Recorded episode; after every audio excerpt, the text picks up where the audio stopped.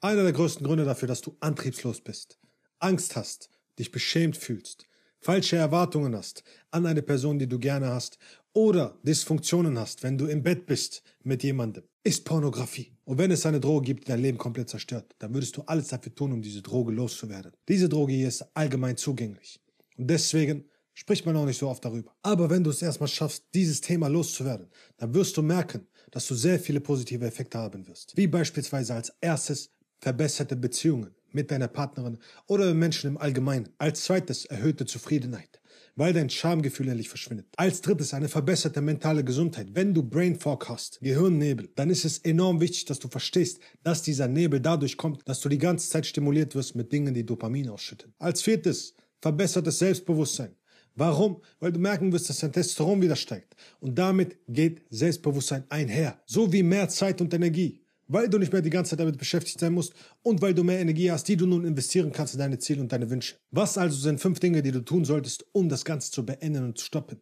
Als allererstes, akzeptiere das Problem. Du kannst eine Sucht nicht loswerden, wenn du nicht akzeptierst, dass du eine hast. Wenn du zu stolz bist, um zuzugeben, dass du eine Sucht hast und dass es ein Problem ist, wirst du es niemals loswerden. Elisabeth Kübler-Ross hat die fünf Stadien der Trauer eingeführt, bei denen es um Folgendes geht. Du musst verarbeiten.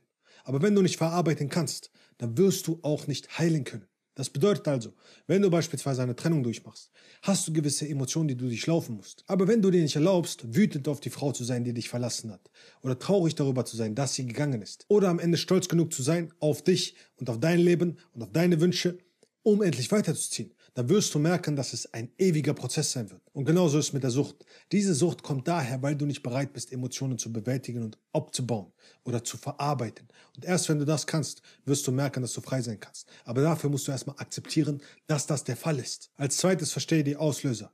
Pavlov hat ein Experiment durchgeführt mit Hunden, in denen er ihnen immer wieder Leckerlis gegeben hat. Und immer wieder hat er eine Glocke läuten lassen. Eines Tages hat er diese Glocke läuten lassen, ohne ein Leckerli zu geben. Aber was passiert ist, ist, dass diese Hunde trotzdem Speichel produziert haben, weil sie bereits vorbereitet darauf waren, Leckerlis zu bekommen. Und du bist ebenfalls vorbereitet darauf, an dir selbst rumzuspielen durch bestimmte Auslöser in deinem Alltag. Wenn du beispielsweise ein Bild siehst, wenn du beispielsweise eine Frau siehst, die dich interessiert, wenn du beispielsweise im Gym bist oder wenn du beispielsweise an deinem Laptop sitzt, egal was es ist, es gibt immer einen Auslöser, der dafür sorgt, dass du plötzlich Lust bekommst. Und damit das nicht mehr passiert, musst du verstehen, was die Auslöser sind und diese beseitigen aus deinem Leben. Als drittes, entwickle neue Gewohnheiten. Hör auf, alte Gewohnheiten loszuwerden. Wendy Wood hat beispielsweise herausgefunden, dass es viel, viel effektiver ist, eine Gewohnheit zu ersetzen, als sie loszuwerden.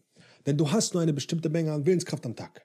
Und wenn diese Willenskraft weg ist, dann wirst du merken, dass du plötzlich zu müde bist, um einer Sucht zu widerstehen oder einer Gewohnheit zu widerstehen. Bedeutet also, es ist viel effektiver, eine Gewohnheit zu ersetzen mit einer neuen, um nicht so viel Willenskraft aufzuwenden. Am besten eine Gewohnheit, die eben genau dasselbe erzielt wie die Gewohnheit davor. Wenn du also süchtig nach Pornos bist, frag dich, was ist das, was du dir daraus erhoffst oder wünschst? Meistens ist es Entspannung oder Langeweile loszuwerden. Und deswegen greift man dazu.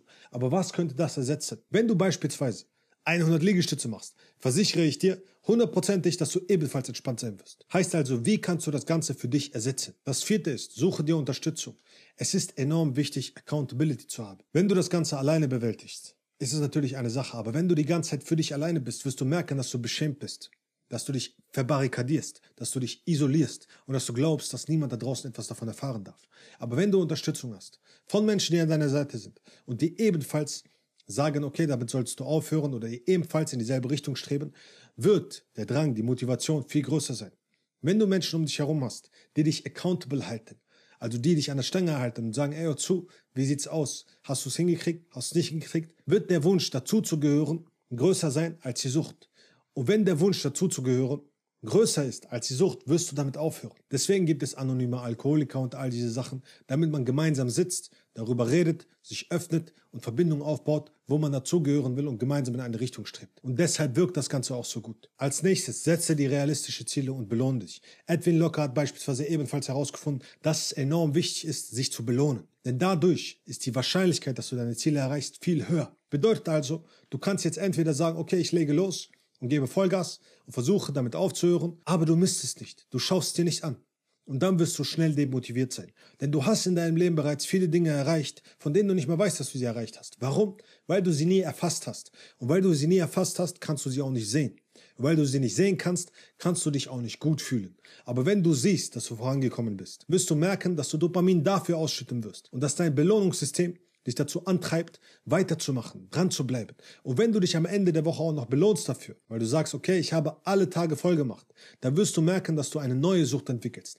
Aber diesmal eine positive Sucht. Und wenn du es schaffst, dein Leben so zu designen, dass alles in deinem Leben zugunsten deiner Ziele ist, oder deine Wünsche, deine Träume, dann wirst du merken, dass du dein Leben so gestaltet hast, wie du es wirklich willst, anstatt davon gesteuert zu werden, von außen. Wenn du also bereit bist, herauszufinden, was du als Mann wirklich willst, in die Umsetzung zu gehen, Menschen in dein Leben zu ziehen, die wirklich dir und deine Werte entsprechen, dann bewirb dich unbedingt für ein kostenloses Erstgespräch. Der Link dazu ist unten in der Beschreibung. Ansonsten, wenn du Fragen haben sollst, runter in die Kommentare damit. Und dann sehen wir uns bei den nächsten Videos. Let's go, Champ. Action. Vorwärts. Power.